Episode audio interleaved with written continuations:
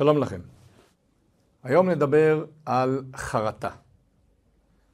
המילה סליחה או אני מתחרט היא מילה מאוד נפוצה, בלקסיקון של כל העולם למעשה. והרבה אנשים משתמשים במילה הזאת להביע שינוי, הבנה מחודשת, טעיתי, בין אם זה יחסים בין בני זוג, יחסים אה, בין הורים לילדים שלהם, יחסים אה, במקום העבודה, בבתי ספר. אנשים משתמשים במילה סליחה לפעמים כשליפה מהשרוול גם. זאת אומרת, כדי למנוע חיכוך עתידי, או כדי למנוע אה, דרשה, מה שנקרא, של למה עשית ואיך עשית, סליחה.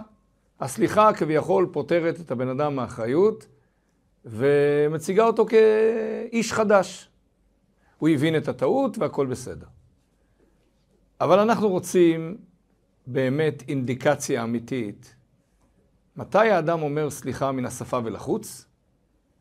ומתי הוא באמת מתכוון לסליחה, טעיתי, והוא מתחיל דף חדש. הוא הבין את עומק הבעיה, הוא הבין את מה שהוא עשה, את מה שהוא אמר, והוא הולך להשתנות, להפוך להיות אדם אחר לגמרי. מה הנקודה שאנחנו יכולים לשים את האצבע על מנת לראות אם האדם השתנה באמת או שזה רק הצגה? אז נתחיל באיזושהי אמירה בשם הרב הדין אבן ישראל. בתהילים, בפרק נ"א, מופיע מזמור. הוא מתחיל במילים למצח מזמור לדוד, בבוא אליו נתן הנביא כאשר בא אל בת שבע. מה הרקע למזמור הזה? דוד המלך לקח, כידוע, את בת שבע לאישה, וחז"ל אומרים שהוא לא עבר עבירה של אשת איש, אבל עדיין המקרה היה אה, נחשב כחטא ופספוס לגבי דוד המלך וקדושתו. ודוד המלך מתחרט ועושה תשובה על הנישואין האלה לבת שבע. נתן הנביא מגיע ומוכיח את דוד המלך במשל הידוע שנקרא כבשת הרש. ואחרי התוכחה הזאת, דוד המלך אומר, וחטאתי נגדי תמיד, אני מתחרט, אני מבקש סליחה מאלוקים. המילים האלה, בבוא אליו נתן הנביא כאשר בא אל בת שבע, הפשטות שלהם היא שנתן הנביא בא אל דוד המלך כאשר דוד בא אל בת שבע, במובן שכאילו עבר עבירה עם בת שבע. אבל חסידים היו מדייקים את המילה כאשר. היה יכול לכתוב, בבוא אליו נתן הנביא, על אשר בא אל בת שבע. מה זה כאשר? הרי זה לא קורה בדיוק באותו זמן שהוא בא אל בת שבע. אז מה זה כאשר? חסידים היו אומרים שיש כאן ציון של עבירה וציון של תשובה. בא אל בת שבע זה מתאר את ביצוע העבירה. התשובה מופיעה אחר כך במילים הבאות. כאשר בא אל בת שבע, באותה צורה ובאותה התלהבות שהוא ביצע את העבירה, אותה התלהבות צריכה להיות עכשיו בתשובה. אותה התלהבות צריכה להיות עכשיו אחרי התשובה. זאת אומרת, אדם שהבין את הטעות, והבין באיזה רמת התלהבות הוא ביצע את הטעות, כמה הוא היה מושקע בטעות, כמה הוא היה מוברג לתוך הטעות, כמה זה מילא אותו, במרכאות. עכשיו כשהוא עושה תשובה, אי אפשר לעשות תשובה, מה שנקרא, בחצי קלאץ'. טוב, אז עשיתי תשובה, אז אמרתי סליחה לאלוקים. אם התשובה וגם הפעולות אחרי התשובה לא נעשות באותה התלהבות כמו שנעשתה עבירה, אז יש כאן חסר מאוד גדול. זאת אומרת, בעבירה הייתי כל כולי, מושקע כל כולי, חושב, מתלהב, עושה, ממש תפוס בתוך העבירה, ובתשובה, או בפעולות אחרי התשובה, אני עושה את זה באיזשהו אופן כזה, כי כך צריך לעשות. כי זה מה שמחייב את המציאות לעשות. זה לא מספיק. זאת לא תשובה אמיתית. זאת תשובה כלפי חוץ. ואת אלוקים לא קונים בתשובה כלפי חוץ, רק בלדפוק על הלב ולהגיד, סלח לנו אבינו כי חטאנו, לנו מכנו כי פשענו, וזהו זה, סיימנו. אשמנו, בגדנו, גזלנו, ועכשיו אני לא חייב לך, אתה לא חייב לי, הכל בסדר. אלוקים הרי בוחן כליות ולב, אלוקים הרי רואה מה יש עמוק בליבנו, ואת ביצוע עבירה, בזה לייטמן דה פליג. כולם מסכימים שביצוע עבירה היה בשיא ההתלהבות. אף אחד לא עושה עבירה כי צריך לעשות עבירה. או עושה את זה רק מן השפה ולחוץ. עבירה, פירושו שהיה לי פיתוי, היה כאן ניסיון, ולא עמדתי בניסיון, וביצעתי את העבירה כי הפקתי הנאה, והנאה מרובה מהעבירה. לא משנה אם זאת עבירה במחשבה, בדיבור או במעשה. לא יכול להיות שכשאני עושה תשובה במשמעות החסידית, תשוב ה', הה' האחרונה של שם י' כ' ו' כ', שמו של הקדוש ברוך הוא, הה' האחרונה חוזרת למקורה. לא יכול להיות שתשובה במשמעות פנימית כזאת מתבצעת רק מן השפה ולחוץ, היא לא נקראת תשובה. לכן, כאשר בא אל בת שבע, באותה התלהבות שהוא בא אל בת שבע, עכשיו הוא עושה את התשובה. עכשיו אם אנחנו ניקח את הסיפור הזה של תשובה, ללמעשה סיפור של כל חרטה.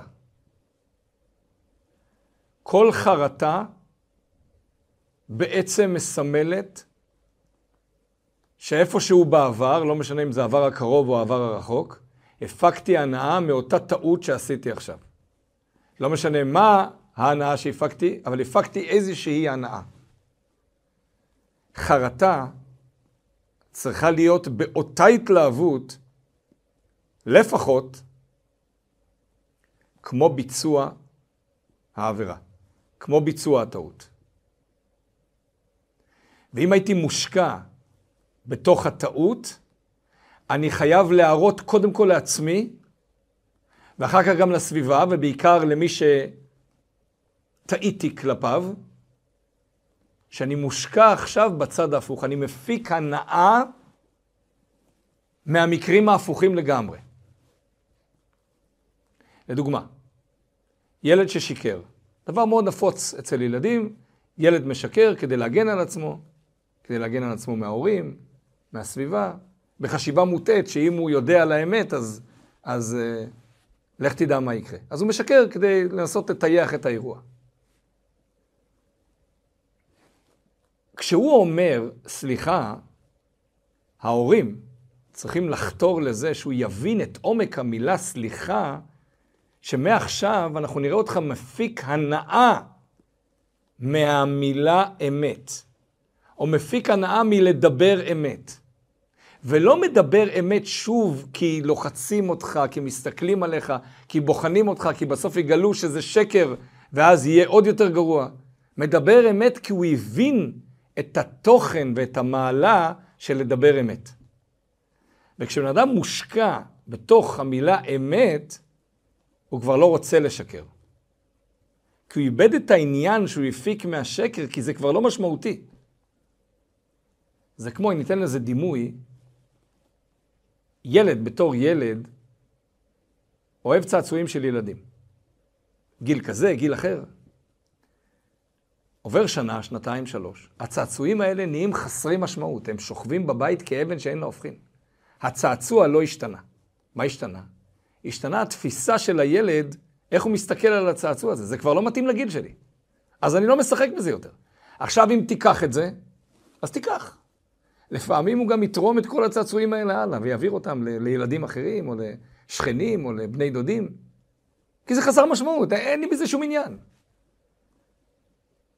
בשעת ביצוע עבירה, ולא משנה איזה עבירה, היה לנו קטנות המוחין. הפקנו הנאה מהעבירה. או מהשקר, או מכל דבר אחר שהוא דבר שלילי.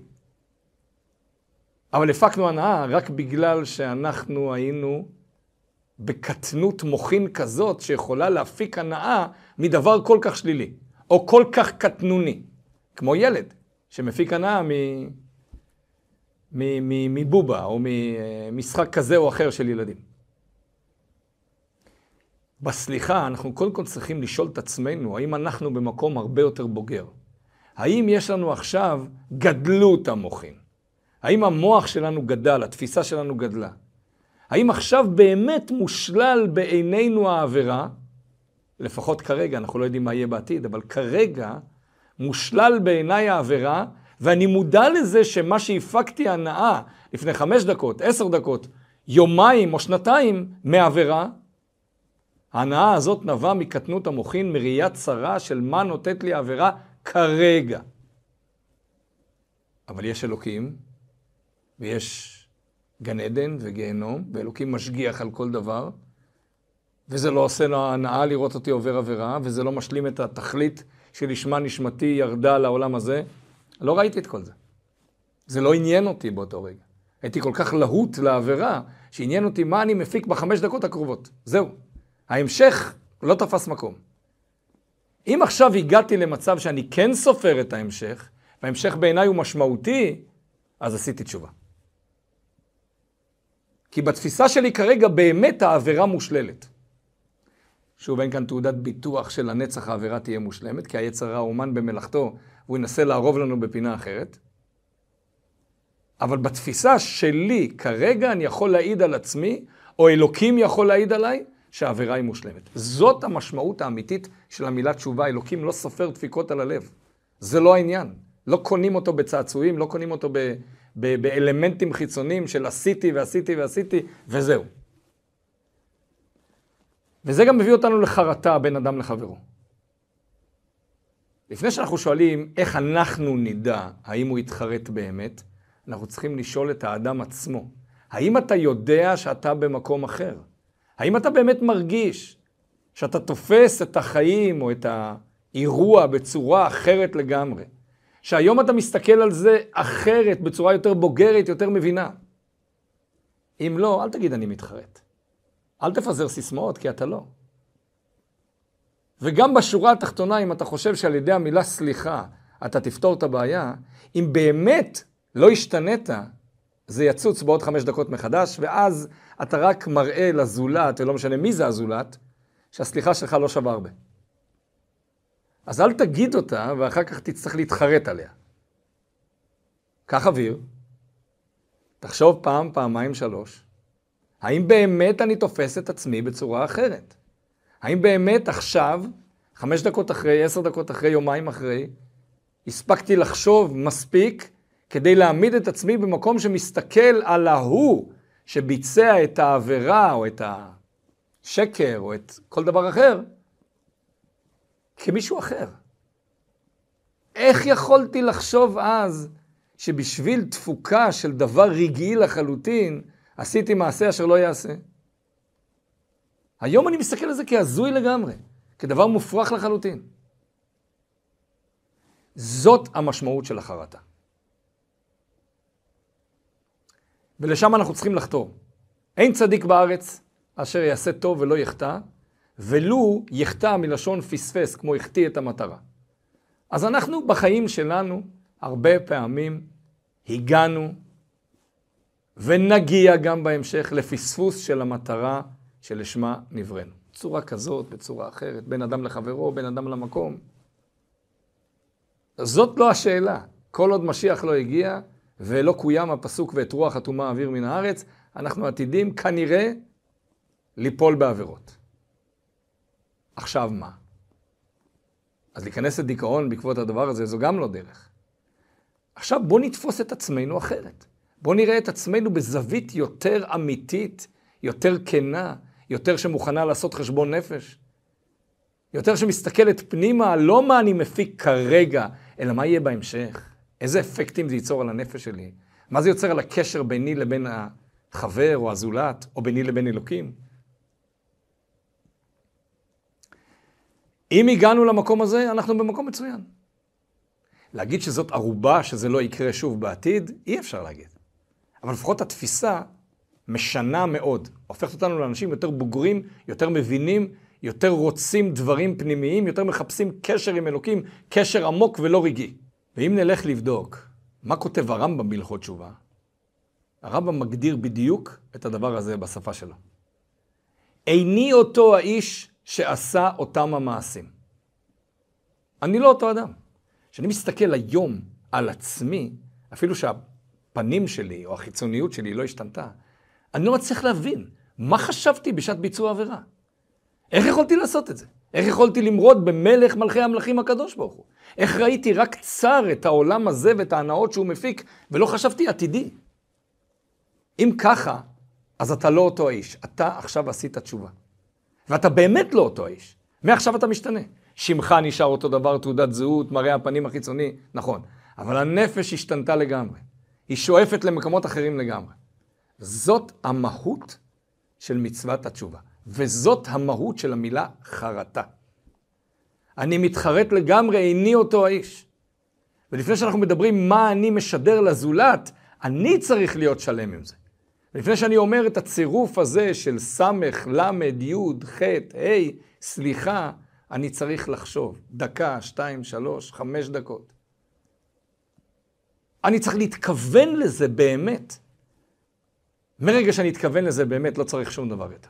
הזולת כבר יראה את זה על העיניים. מעבר לזה שהוא גם יחוש את זה במעשים של ההמשך, כי המעשים יהיו תואמים לחרטה. וזה מביא אותנו לשייך את כל הסיפור הזה לפרשת השבוע. אז מה בעצם קורה בפרשת השבוע, פרשת ויגש? בעצם נגמר תהליך שהתחיל לפני שבועיים, בפרשת וישב. ממש בתחילת הפרשה מתחיל הסיפור של החלומות של יוסף, ובעקבות כך הוא מגיע, פוגש את האחים שלו, זורקים אותו לבור, מוכרים אותו לישמעאלים, הוא עובר הלאה, הלאה, הלאה, עד שהוא מגיע למצרים, והוא נמכר לפוטיפר סריס פרעה, בעקבות כך הוא מוצא את עצמו בכלא, בבית הסוהר, ומשם השתלשלות העניינים. אז נכון שאחר כך הוא מוצא את עצמו משנה למלך מצרים, והוא עולה לגדולה, אבל האחים עשו עבירה מאוד גדולה. הם זרקו את אח שלהם לבור, ולפי חז"ל הבור מלא בנחשים ועקרבים. מה חשבתם שיקרה? נכון שהיה לו נס, אבל אתם לא ידעתם שיקרה כאן נס. איך יכולתם לקחת את עצמכם ובשרכם ולזרוק אותו למקום שהמשמעות שלו היא מוות? עכשיו אתם באים ואומרים סליחה. אתם באים ואומרים התחרטנו, או אתם רוצים לשדר שהתחרטנו. יוסף רוצה לשמוע אצל האחים את הנקודה הזאת בדיוק. איני אותו האיש. הוא רוצה לשמוע ממש את המילים האלה. כשאנחנו מסתכלים על עצמנו אחורה, איך זרקנו אותך בדותן לבור, אנחנו אומרים, איך עשינו כזה דבר? חטאנו לאלוקים, חטאנו לאבא, חטאנו בין אדם לחברו, בין אדם למקום. מה חשבנו באותו רגע, ריבונו של עולם? המילים האלה צריכות להיות מגולמות בתוך הפסוק, ויוסף צריך להרגיש את זה בעיניים של האחים שהם טועים. והוא מרגיש. והוא שומע את המילים. הוא שומע את יהודה אומר, אני מנודה משתי העולמות, אני לקחתי אחריות על בנימין. אני לא מסוגל לחזור לאבא, להסתכל בעיניים של אבא יעקב ולהגיד לו, גם בנימין נשאר במצרים. איבדת גם את בנימין. איך אעלה אל אבי והנער איננו איתי? לא יכול לעלות בחזרה לאבא, והילד לא איתי, בנימין לא איתי. הופה. הנה זה. הנה הנקודה שחיפשתי. בשביל זה עשיתי את כל הטריק, הטמנתי את הגביע באמתחת בנימין, לקחתי את בנימין למשמרת, הכל כדי להביא אתכם לתשובה אמיתית מתוך הלב. במקום שבו הוא חטא, שם הוא עושה תשובה. אם איבדתי משהו במקום מסוים, אני חייב לחפש אותו בדיוק באותו מקום. אין שום עניין לחפש כסף שאבד 100 מטר מפה, לחפש את זה פה רק כי פה יש פנס. זה לא עוזר, זה לא נמצא פה. אם איבדתם את הקשר עם אח שלכם וזרקתם אותו לתוך הבור, הדרך היחידה לתקן את זה זה להוכיח, קודם כל לעצמכם ואחר כך גם ליוסף, שיצרתם קשר מחודש בין האחים, באופן שאף פעם זה לא יקרה מצב כזה שאתם זורקים אח לבור. או כמו במילים של יהודה ליעקב, אנוכי אערבנו מידי תבקשנו. אני ערב לכך שבנימין יחזור אליך. אני שם את עצמי עם כל הכוח. אם ירצו לקחת את בנימין, אני אשים את עצמי במלחמה עד כדי מסירות נפש.